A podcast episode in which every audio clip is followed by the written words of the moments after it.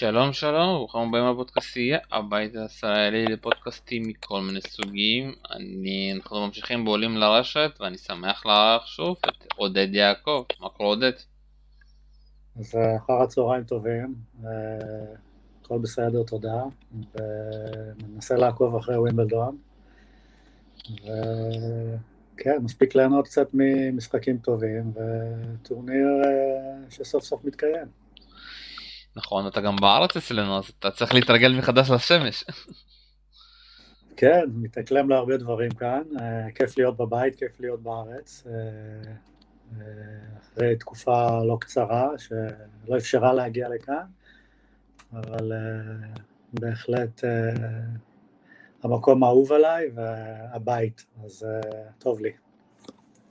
טוב, אנחנו כמובן הולכים לדבר על אה, ריבי הגמר, ונתחיל כמובן אה, בקנדים שאתה די מכיר, אה, ונתחיל דווקא בשפוואלוב מול חדשנוב, ואני אתחיל בשפוואלוב, אה, וקודם כל אני אגיד שהשנה הזאת הייתה שנה די מוזרה אפשר להגיד אה, בשבילו.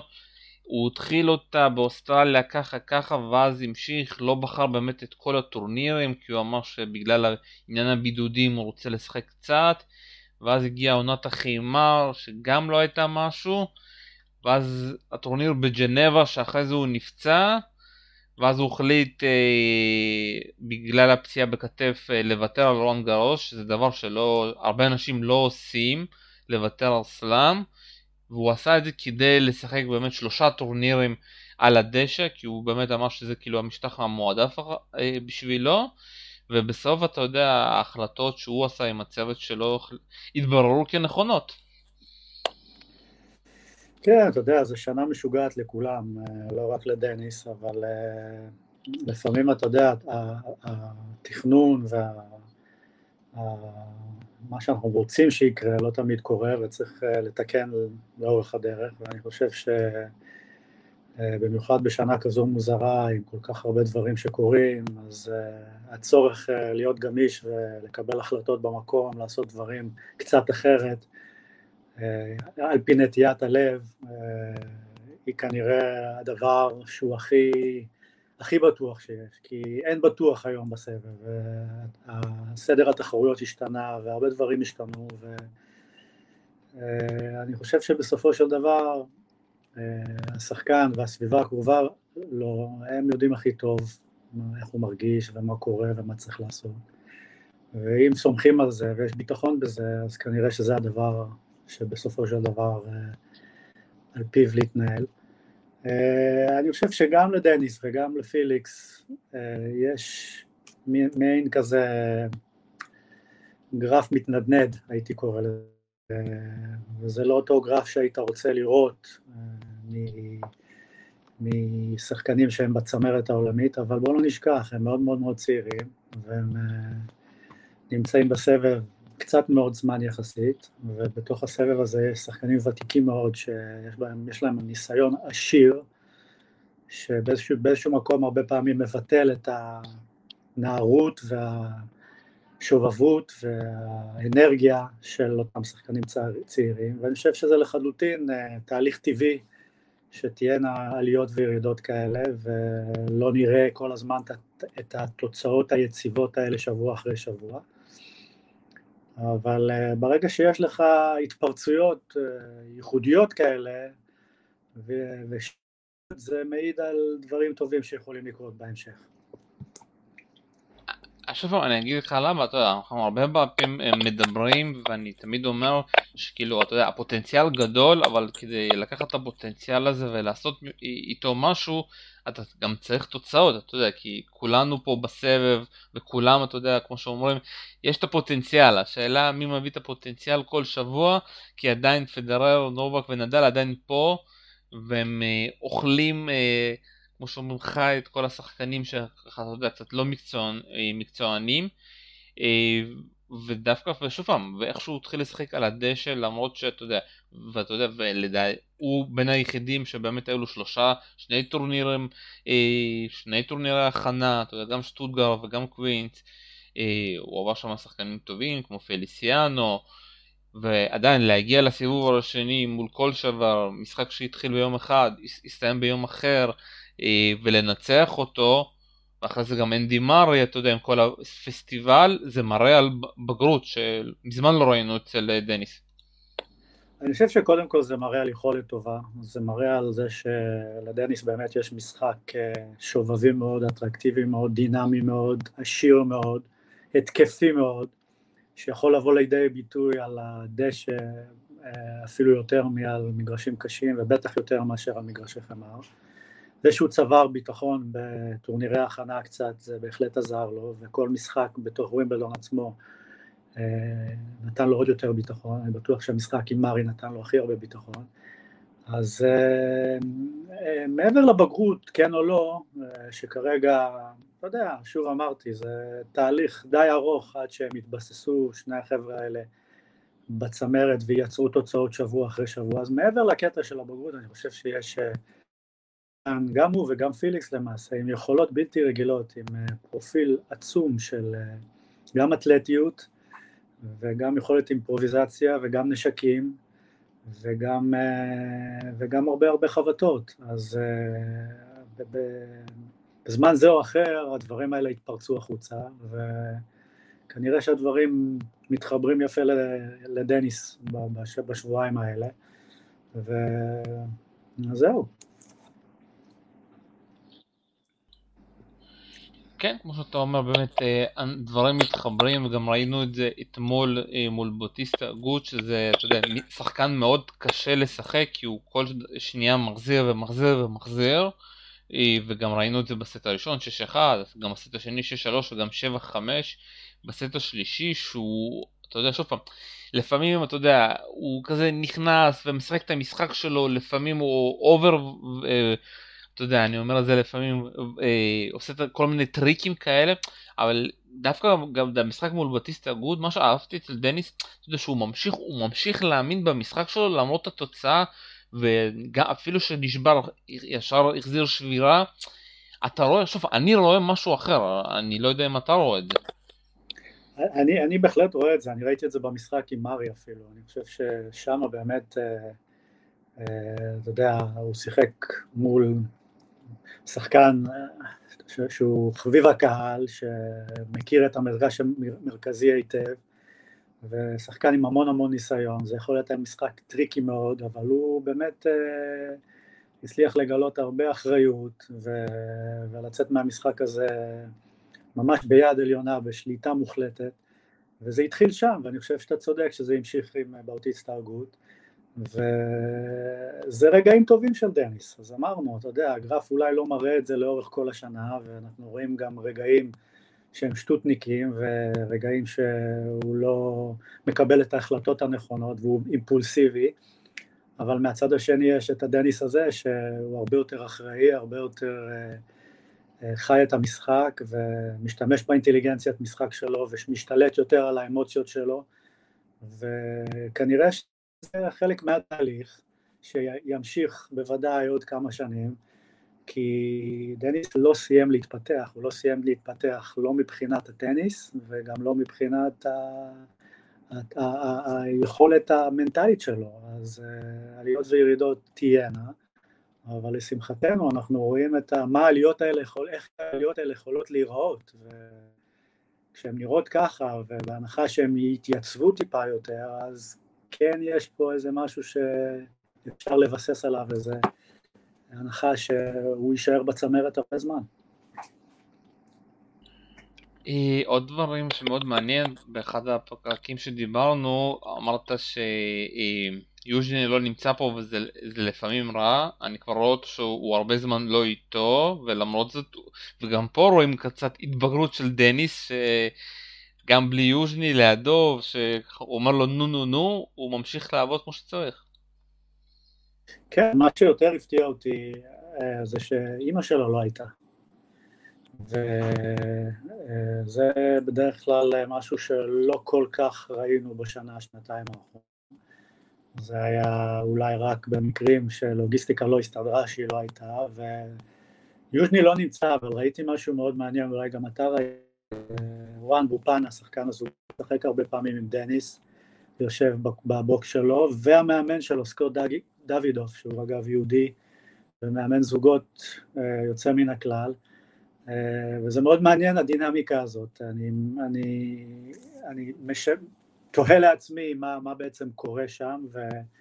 איפה, דמות האימא נמצאת ומה עם יוז'ני בעצם פה כרגע, האם הם עדיין עובדים, האם עדיין לא עובדים, הם כבר לא עובדים, ומה המקום של בופנה וסקוט דוידוף. אה, אני לא יודע לענות על זה, אבל אה, אה, אתה יודע, אולי זה במשך הזמן נבין טיפה יותר, אבל כנראה שזה עובד לדניס כרגע. אז אתמול לתקשורת הרוסית הוא סיפר שהם ממשיכים לעבוד עם יוז'ני, אבל יוז'ני לא יכול להגיע להיות איתו, אז הם מדברים טלפונית, ועל בופנו הוא דיבר לפני עוד אה, כמה חודשים שהם שיחקו ביחד אה, זוגות, ואז כאילו בגלל שאין לו מישהו שילווה אותו אז הוא מבקש ממנו שהוא יצטרף אליו וילווה אותו בבוקס וייתן לו קצת עזרה שיוז'ני לא נמצא, וכנראה שזה עובד. תראה, לכאורה זה נשמע לא מקצועי, ששחקן ברמה הזאת לא מסתובב עם מאמן קבוע, אבל אתה יודע, בטניס הפסיכולוגיה היא לא ברורה. וכל בן אדם עובד לו משהו אחר. ויכול להיות שחבר בדמות בופנה, שבכל זאת יודע מה זה טניס ומכיר את הסבב ויודע אה, יודע את המשחק טוב, במיוחד על דשא, ההודים גדלים על דשא, יכול להיות שהסיטואציה הזאת היא קצת פחות מלחיצה אותו אפילו, היא, היא יותר בידיעה כזה יושב שם חבר שהוא פחות שיפוטי, שהוא פחות בוחן אותי, שהוא ממש בשבילי כמו חבר, ולך תדע פסיכולוגית איך זה משפיע.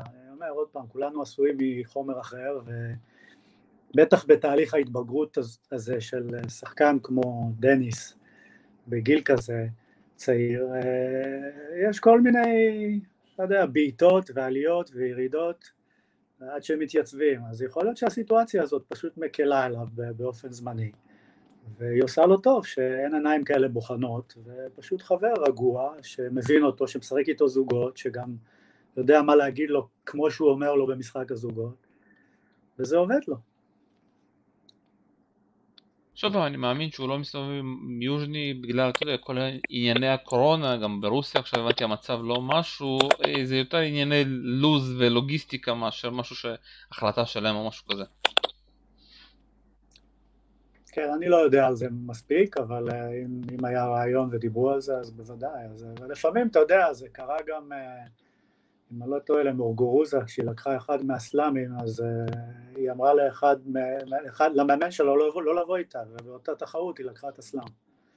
אני לא זוכר, זה היה לפני כמה שנים, אני לא זוכר נכון, זה הזכייה שלה בווימבלדון עם קונצ'יטה. אז אתה יודע, לפעמים הדברים האלה קורים, זה לא סיסטמה, זה לא דבר שאתה יכול לבנות עליו באופן שיטתי, אבל uh, יכול להיות שזה מקום טוב כרגע לדניס, שלא מעיד ולא מלמד על uh, מערכת היחסים שלו עם uh, יוז'ני, שאני מאוד מחזיק ממנה דווקא, uh, אבל זה עובד. טוב, בואו קצת אה, מילה על המשחק שלהם, חדשנוב מולו, חדשנוב מגיע אחרי ניצחון מטורף בשבילו במיוחד, אה, אה, אחרי, אתה יודע, 200 שבירות שהיו בסט החמישי, כולם כמובן שואלים אותו רק על זה אחרי המשחק הזה, אה, וחשבנו לא בשנה טובה, אתה יודע, פתאום הוא גם התפוצץ פה אחרי שהגרלה שלו נפתחה, אה, מה אתה חושב על המצ'אפ הזה? תראה, אני חושב שזה מצ'אפ שהוא מיטיב עם דניס, מכמה סיבות, א', באמת דניס על הדשא משחק הרבה יותר טבעי, עם הרבה יותר יכולת, עם הרבה יותר מגוון חבטות, עם הרבה יותר אפשרויות התקפיות. אה, דניס מגיע עם יותר זמן מגרש מעבר לווימבלדון על הדשא, עם הרבה הרבה ביטחון, עם ניצחונות טובים, ואולי אפילו יותר טרי. אה, קחנוב הוא, הוא יריב עיקש, אה, לא הייתה לו שנה מדהימה, אבל להיות ברבע בווימבלדון זה בטח בוסט אדיר בשבילו, ו... אתה יודע, מוטיבציה זה דבר שתמיד יכול לבטל את מה שאנחנו אומרים על הנייר, הוא, הוא, אם דניס יעשה את מה שהוא צריך לעשות וישחק כמו שהוא יודע לשחק, עם, uh, עם כל המגוון שלו, עם הכניסות לרשת ועם היכולת ההתקפית שלו, אז uh, אני מצביע, אני מצביע דניס, אבל uh, אתה יודע, צריך, המשחק צריך לשחק אותו קודם לפני שנדע מי מנצח. זה בטוח. אה, מה שאתה יודע, מה שמצחיק, שהם שניהם כבר, אתה יודע, שיחקו והם גם התאמנו ביחד באוסטרליה, בשבועיים בידוד. אז הם מכירים אחד את השני טוב, ודבר שני שרציתי להגיד, אתה יודע, מכל הרוסים שיש, זה די מוזר, אתה יודע, חדשנו ורבו הגמר מדוודיה ורובלב לא, אתה יודע. כן, זה קצת הפתעה, אה, במיוחד בצד של מדווד ש... אה, שהודח, אה, אבל בוא, בוא נגיד ששלושתם, אתה יודע, לא, לא ניחנים במשחק כזה שהוא, שהוא אפשר להגיד שהוא, אני יודע, הוא פבוריטי לדשא. המשחק העיקש של אחורי, משחק מאוד רובוטי, שאין בו הרבה גוון, זה לא כל כך אה, אתה יודע, מיטיב על הדשא, עוזר על הדשא, אה, אבל כחנוב כן בכל זאת מצא את דרכו פנימה, בכל זאת יש לו סרב ענק, והוא חווה את הכדור אה, חזק מאוד, הוא גבוה, גבוה קומה, אז הוא מצא את דרכו פנימה, ו... והשניים האחרים לא, אז אין שום חוקיות בזה, וזה רק מראה שיש שם קאדר רוסי חזק מאוד כרגע. השלישייה הזאת פלוס, פלוס אסלן קרצב, זה רביעייה יוצאת מן הכלל, שהיא דומיננטית אה, כמעט על כל המשטחים במהלך כל השנה, ועכשיו תורו של כחנוב. זה משהו שתמיד, אה, אתה יודע, סיפור פה בארץ, שהייתה תקופה, הדור שלנו, של עמוס, אה, של גלעד, שכל אחד, אתה יודע, משך את השני להצליח בטורניר אחר. בהחלט, בהחלט, אני חושב שזה מה שקורה להם, אני חושב שזה פשוט דינמיקה שאין תחליף לה מבחינת לדחוף אחד את השני. הספרדים הרבה שנים, זה קרה עם הצרפתים, זה קורה עכשיו עם האיטלקים, והרביעייה הזו היא די אדוקה, הם סך הכל הנבחרת של, של גביע דייוויס של רוסיה, אני חושב שהם מבלים הרבה זמן ביחד בסבב, ויש להם מערכות יחסים טובות, ואני חושב שה... החברות ביחד עם התחרותיות שביניהם היא גורמת לכל אחד ואחד להאמין שהוא מסוגל אה, לטפס עוד שלב, לטפס עוד צעד. וזה כן, זה, זה יוצא מן הכלל. טוב, בוא נעבור לפליקס מול ברטיני, ופליקס, שמע, יש הרבה בלאגן איתו, כמו שאני אומר תמיד. ושוב פעם, ודיברנו על כל העניין הזה של, אתה יודע, שהוא מאוד אה, מופנם יותר מדניס, רגיש יותר, רובוטי לפעמים, עונת חימר די קשה אפשר להגיד, אבל אתה יודע, בסופו של דבר, העניין היה בסופו של דבר בעונת החימר שהוא החליט לעבוד עם טוני נדל, ואתה יודע, כולנו ישר, אבל הנה, אבל הוא מפסיד, הוא מפסיד, ואתה יודע, ואני אמרתי תמיד לכולם, חכו, זה לוקח זמן, זה לוקח זמן, ובום, אתה יודע, כל הדברים שפליקס לא היה איתם אה, עד אה, עונת החימה, עד עונת הדשא, זה התפצ... התפוצץ בשטוטגארט, שהוא הגיע עוד פעם לגמר, התפוצץ בניצחון מול פדרר, והתפוצץ כאן מול זוורב, ובסוף, אתה יודע, אפשר להגיד שזה הכל בראש אצלו. תראה, אני חושב ששחקנים רעבים כמו פיליקס, כמו אה, דניס, כמו רובלב, כמו מדוודב, הם ימצאו את השבועות שלהם, יש להם לפעמים שבועות שזה, שזה לא הולך, שזה לא מתחבר, אבל הם רעבים מאוד, הם ממשיכים לעבוד והם ממשיכים להאמין וממשיכים לרצות לנצח. ולגבי טוני נדל האמת שגם אני הייתי קצת סקפטי כי חשבתי שהחיבור הזה מעבר לאישיות המדהימה של טוני אה, אולי לא יצליח כי הייתי רוצה לראות שמישהו מלביש על, אה, על פיליקס סגנון משחק שיותר דומה לציציפס, אה, סגנון משחק התקפי, סגנון משחק שבאים לרשת, שלוקחים את הכדור מוקדם, שעושים סרבולי לפעמים, ש, שמשתמשים באזור המעבר הרבה, ובאמת על הקליי ראיתי את טניס משחק רחוק מהקו האחורי, סליחה, את פיליקס משחק רחוק מהקו האחורי, אה, ומנסה, אתה יודע, לשחק נקודות ארוכות, מבלי בכלל לנצל את היכולות הגופניות שלו, הייחודיות, והסרב האימתני שלו, ואזור המעבר, הכניסה לרשת בכלל לא היה בשימוש, וזה קצת הדאיג, ואני לא ידעתי איך, איך לחשוב על זה, אבל הנה, מהר מאוד הבחור הפך את זה, ואני רואה ש... דווקא השנה בדשא הוא משחק עוד יותר התקפי מאשר בשנים עברו, ומשתמש בסרף שלו בצורה יוצאת מן הכלל, משתמש בסלייס גב יד שלו בצורה יוצאת מן הכלל, נכנס לרשת הרבה יותר מבעבר, אז uh, יכול להיות שזו הייתה התוכנית, אני לא יודע מבפנים, אבל יכול להיות שהייתה התוכנית לבסס קצת יותר את הקו האחורי בזמן החמר, להגיד אוקיי בוא נבנה יציבות, בוא נבנה עקשנות, בוא נבנה חוסן מנטלי, וברגע שנתפרץ למגרשים המהירים, שם אנחנו רוצים להביא את כל הכלים ההתקפיים שיש, uh, בזכות הגודל העצום שלך כשחקן, uh, מטר תשעים ושלוש ארבע, בזכות הסרב האדיר שלך ובזכות האתלטיות היוצאת מן הכלל שלך שיכולה להביא אותך לכל אזורי המגרש ובהחלט לרשת ושם לסיים נקודות. אז הדבר הזה קורה וזה תאווה לעיניים ואני מאוד שמח ש, שפיליקס מצליח אה, להביא סגנון משחק כזה כי זה הסגנון שבסופו של דבר יבדיל אותו מאחרים. אבל לפעמים בכדי להגיע לשחק את הסגנון הזה צריך לבנות את ה...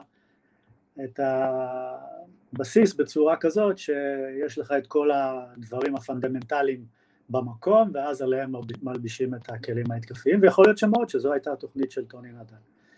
אבל שורה תחתונה הוא משחק טניס הרבה יותר התקפי מייצר פה ניצחונות איכותיים מאוד שגם דורשים ממנו אה, דורשים ממנו אה, עיקשות מנטלית, כי בסופו של דבר אתמול הוא הוביל 2-0 במערכות, הוא שמט את שתי המערכות האחרות ומצא את עצמו חוזר ולוקח בחמישית, שזה בכלל, שזה בכלל לעצמו מנטלי, הישג מנטלי גדול מאוד לשחקן צעיר.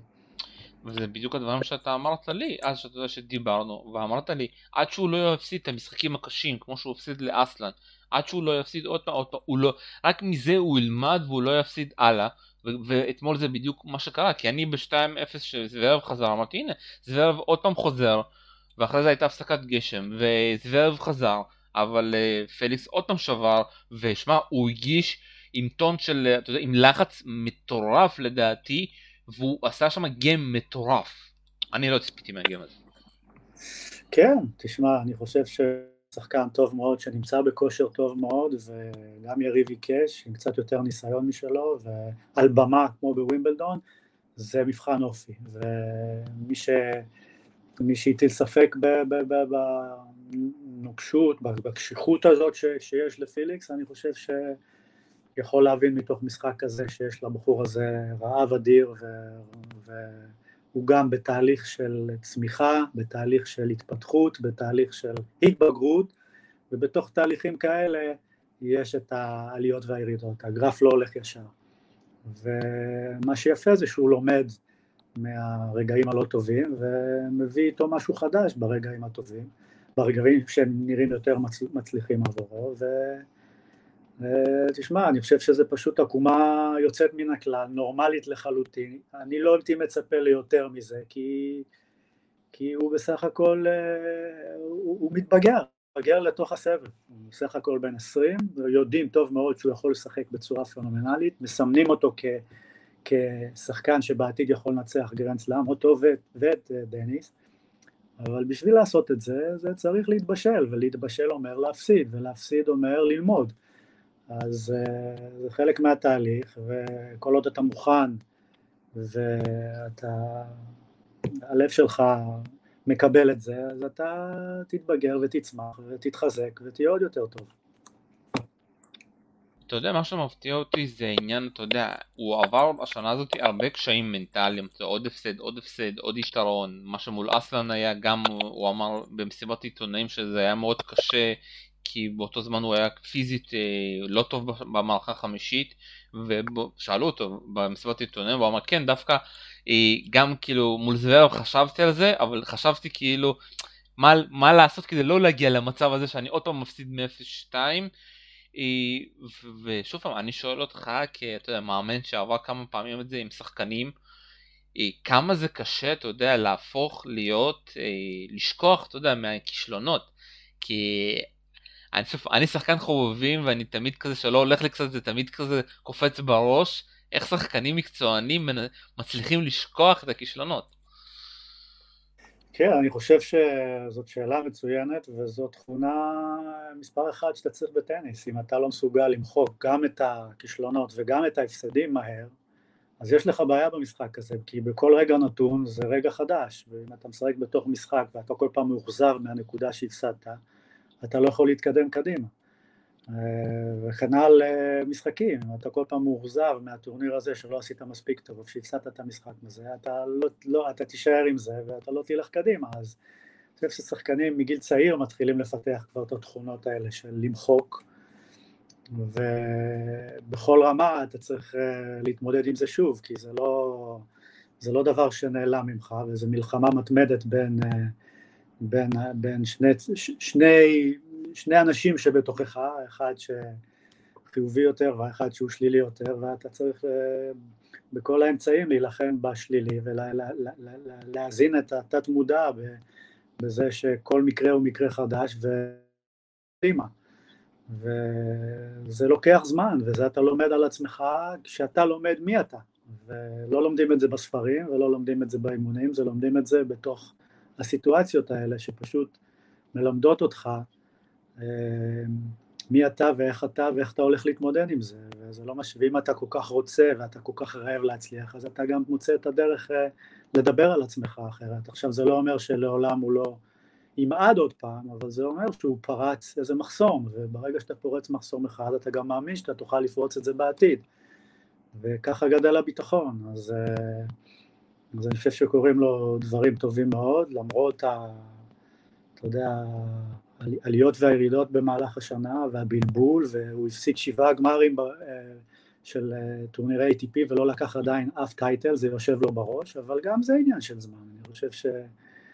אה, להיות בשבעה גמרים זה מאוד מכובד, ולהפסיד את כל השבעה זה מאוד מעצבן, אבל הוא כנראה יזכה בתואר ATP בקרוב, ולא לא באחד רק. אז היכולת ההתמדה הזאת והיכולת. הנחישות הזאת להישאר ולהישאר ולהישאר ולהישאר, ומי כמו אסלן קרצב יכול לספר לנו איך לעשות את זה.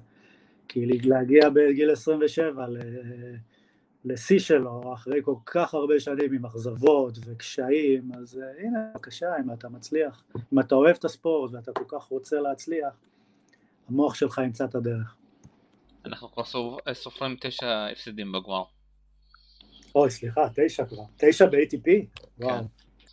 הוא הפסידה גם את הגמר לאלכס אה, בטורניר בגרמניה, אה, הטורניר החדש הזה, אם אני לא טועה, בקלן, וגם בשטוטגרט לצ'יליץ' השנה בדשא.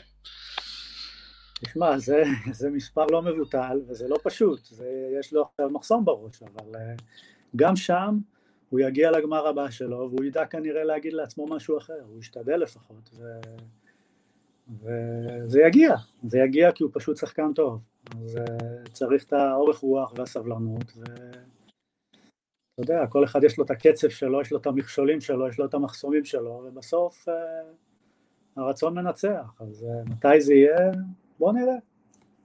אתה מי שסובל את זה זה האוהדים שלו, אבל אני מאמין גם, או בואו קצת נגיד מילה על המשחק מול ברטיני, שני חברים טובים, יש להם קשר גם אישי כזה, כי בדודו של היא של אללה, היא גם אה, היא חברה של פליקס, אז הם נמצאים הרבה ביחד, אבל הוא אמר גם משהו יפה אתמול במסיבת עיתונאים, שאתה יודע, הם עדיין יגידו שלום אחד בשני, לשני, אבל במשחק, אתה יודע, הם יודעים לעשות את ההפרדה בין החברות שלהם למשחק, אבל מבחינה, אתה יודע, מקצועית, ברטיני נמצא עכשיו בזון מטורף, ובמיוחד על הדשא. כן, זה משחק קשה מאוד לשני הצדדים, זה משחק... Uh... שהוא מצ'אפ מאוד מעניין ו- וקשה, ואני קשה לי לקחת צד פה. יודעים שברטיני מגיש יוצא מן הכלל, חבטת כף יד אימתנית, הוא גם יודע להיכנס פנימה, ואתלטי מאוד, גבוה מאוד, ופיליקס, אנחנו מכירים את התכונות שלו, גם סופר אתלט, עם המון המון נשקים והמון המון כלים, מגיש יוצא מן הכלל גם בשבועות האחרונים. ככה שמשחק כזה יכול להיות מוכרע לכאן או לכאן בנקודה, בכמה נקודות רק. זה באמת מי יצליח אה, להביא את המשחק שלו אה, בצורה הכי טובה ולהיות שם לאורך כל המשחק. אבל אה, זה משחק מאוד מעניין ואני חושב ששניהם זה הופעה ראשונה בערב, לא, ברטיני בעצם היה ברבע גמר בגרנדסלאם, אז, אבל לא על דשא, אז זו הופעה ראשונה לשניהם ברבע גמר בווינבלדון. שזה בטח יוסיף מטען על המשחק הזה, אה, כי על, כי על הפרק עומד אה, חצי גמר ווימבלדון, אז מי, מי יתנהל מול הלחץ הזה יותר טוב, ומי יצליח להביא את עצמו בצורה אופטימלית. הוא כנראה זה שינצח כמה נקודות יותר וינצח את המשחק. שמת לב לשינוי בסר של פליקס? כי אני מרגיש גם מול פדרר וגם אתמול מול זוורב שפתאום גם אתה יודע אחרי שלוש שעות משחק או שעתם יש שם משהו שונה אני פשוט לא ידעתי לזהות מה זה אה, קשה לי להצביע בדרך הטלוויזיה, אבל אני חושב שהוא מגלה הרבה יותר ביטחון. היה לו הרבה פעמים ספקות בסרף שלו, במיוחד בסרף שני, הוא היה מתקשה, הוא היה מתחיל לחשוב יותר מדי בין הסרף הראשון לשני, והיו צצים דאבל פולטים נוראים, אה, גם משהו מנטלי בעיקר. אה, אבל לי נראה שהוא פשוט מצליף יותר ולא לא מהסס בכלל, לא בראשון ולא בשני, שם מספיק ספין על הכדור. אה, וממש לא מהסס, כאילו נאמר לו, כאילו הוא אומר לעצמו, אני הולך על זה ו... ולא מוריד ממהירות היד אה, בשביל להכניס את הכדור. הרבה פעמים שחקנים בכדי להכניס אחוזים יותר גבוהים, מנסים קצת אה, להוריד מהמהירות של הכדור, וזו יכולה להיות שגיאה, כי גם, ה... כי גם התזמון של כל החבטה משתנה ברגע שאתה לא מאיץ, וכן, יהיה מעניין לשמוע מה הוא אומר על זה, אבל העין שלי לא קלטה דרך הטלוויזיה מספיק. אני אנסה להסתכל עוד פעם היום. אתה יודע, יכול להיות שזה, אתה יודע, דברים שכאילו, אתה יודע, אולי הוא הולך על הסב שהוא בטוח אה, יותר ב... אתה יודע, בסוף מתחיל כבר להבין שכאילו בסוף צריך קצת, אתה יודע, ללכת על האחוזים. לא יודע אם שמעת את זה, שאלו פעם את המאמן של אה, אוסקה אה, לגבי הסרף שלה, אז, אז הוא סיפר שהיא סופרת בתוך המשחק לאיפה היא כאילו מכניסה ומה האחוזים שלה. ולפי זה היא בוחרת מה לעשות בנקודות החשובות, הנקודות שלה, אתה יודע, נקודות שבירה וזה. והוא, והוא די הופתע מזה, אתה יודע, זה משהו כזה, שזה משהו ייחודי לאוסקה. אז מאוד מעניין, אתה יודע, מה הפתרון עכשיו של אה, פליקס מבחינת הסרף. תראה, זה לא, זה לא ייחודי לאוסקה, זה ייחודי שהמאמן שלה סיפר את זה עליה. אני חושב שכל שחקני הצמרת הם אלופים בלעשות את החישובים האלה, כי אז מזה הם חיים, הרי מזה שהם מאתרים את החולשה הרגעית אצל היריב, מייצרים סטטיסטיקה פנימית, מתי ללכת לשם ומתי לא ללכת לשם, זה מה שעושה ג'וקוביץ' גאון, וזה מה שעושה כל אחד ואחד מהם שחקן ייחודי, זה לא רק לבוא לחוות את הסרב, זה... לדעת מה עבד לי, מה לא עבד לי, לדעת מתי הוא חיכה לי שם, מתי הוא לא חיכה לי שם, וזה חישובים שהם מתנהלים אצלהם בראש, כמו שאצל שחקן שחמט מתנהלים אלפי חישובים בכל רגע נתון. אז uh, יכול להיות שזה גם משהו שפיליקס עושה יותר טוב, uh, קשה מאוד, לי קשה מאוד להגיד, אני לא נמצא בקשר uh, איתו כזה, שאני אדע מה הוא משנה ואיזה דברים הוא מוסיף, אבל יכול להיות שזה שילוב של הכל, אתה יודע, זה צד אחד שהוא מנטלי, שהוא קיבל המון ביטחון אולי מטוני נדל אפילו, על הקטע של המהירות יד, על הקטע של לא להסס בסרט, והדשא עוזר לו עם זה, כי הדשא באמת אה, מחמיא לסרף שלו, ויכול להיות שזה גם ש... תוספת של אה, פשוט אה, סט... סטטיסטיקה בראש שלו, שהוא עושה יותר טוב, ללכת למקומות המועדפים שלו, לחוזקים שלו, אולי כן, ללכת לפי איזה תבניות מסוימות, אבל uh, טוב שציינת את זה, ואני אנסה קצת יותר אולי להסתכל היום. Uh, אתה יודע, כשאתה נכנס למשחק, הרבה פעמים אתה מסתכל על המשחק ועל הכדור מאשר על איזה חבטה אחת, אבל זה, זה מעניין. אה, שאלה אחרונה, כי אנחנו חייבים לסיים. הרבה הופתעו שטוני נדל החליט כן, אתה יודע, וגם להגיע איתו למונטה קרלו. כמה אתה כאילו מה אתה חושב על זה? אתה יודע שזה פליקס אתה יודע וזה אני מאמין שהיו הרבה שחקנים כי גם קספר רוד היה מגיע לאקדמיה ומתאמן באקדמיה ומתאמן עם נדל אתה יודע והוא לא הלך לאמן את uh, קספר רוד. מה אתה אומר שהיה מיוחד בפליקס שטוני הסכים.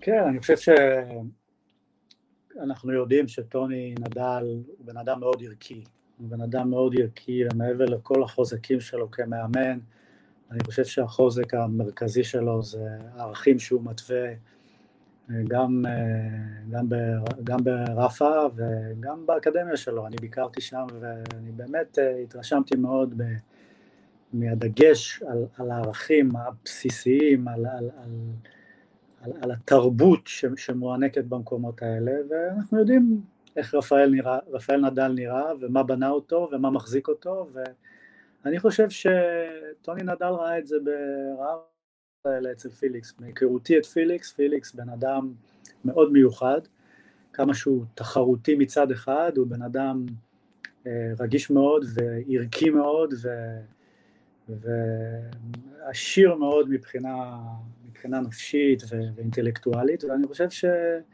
שטוני אמר לעצמו, אם אני עוזר למישהו זה צריך להיות מישהו שבאמת, א', אני מאמין במשחק שלו, אני מאמין ביכולת שלו לקחת גרנד סלאמים, כי אני לא הולך להסתובב עם כל אחד בסבב, וב' זה צריך להתאים לי מאוד לפילוסופיה שלי, של החיים, ואני חושב מהיכרותי את פיליקס, שההתאמה הזאת קיימת, בהחלט קיימת, זה, זה ילד, נער, נער, איש כבר מאוד מאוד מיוחד, ו, וזה מתלבש, אני בטוח שגם טוני עצמו מתגעגע במידה מסוימת להיות בטורנירים הגדולים, אז החמיא לו שהתבקש לעשות משהו כזה, עם בן אדם שמאוד מתאים לו אישיותי, אז נכון שהוא לא עובד פול טיים, אבל לייעץ לבחור צעיר שהוא בקו עלייה, שהוא מועמד בעיני רבים להרים גרנד סלאם, ויש לו את הערכיות, את התרבות, הפילוסופיה הזאת שטוני מגדל על פיה, אז היה לו מספיק סיבות אה, להגיד כן. טוב, אז אנחנו נחזיק אה, אצבעות גם לדניס וגם לפליקס, שני משחקים מאוד קשים, רבע גמר, ואתה יודע, בסוף יגידו, אתה יודע, זה, יגיע היום, אתה יודע, שהם יזכו, תמיד יזכרו שאתה יודע, אתה גידלת אותם. כן, אני, זה, זה לא רק אני, אני הייתי חלק מהמסע שלהם, אבל uh, היה לי את הפריבילגיה לבלות כמה שנים במחיצתם, אבל uh, להצלחה הזו תרמו הרבה הרבה אנשים במערכת של, שלנו, וגם אה, בוודאי הסביבה האישית שלהם, אמא של דניס וההורים של פיליקס, והיום המאמנים שמלווים אותם, ככה שאתה יודע, בשביל להביא שחקנים להצלחות מהסוג הזה, זה צריך כפר שלם וזה לא בן אדם אחד, אבל אה, כל אחד נתן בדרכו הוא את מה שהוא יכל לתרום, וזה כיף להיות חלק מזה. טוב, עודד יעקב, תמשיך ליהנות מהחום הישראלי ומווימבלדון, ואנחנו עוד נדבר. תודה רבה לך. תודה רבה, תודה רבה, ערב טוב. תודה רבה שהקשבת לנו, ביי ביי.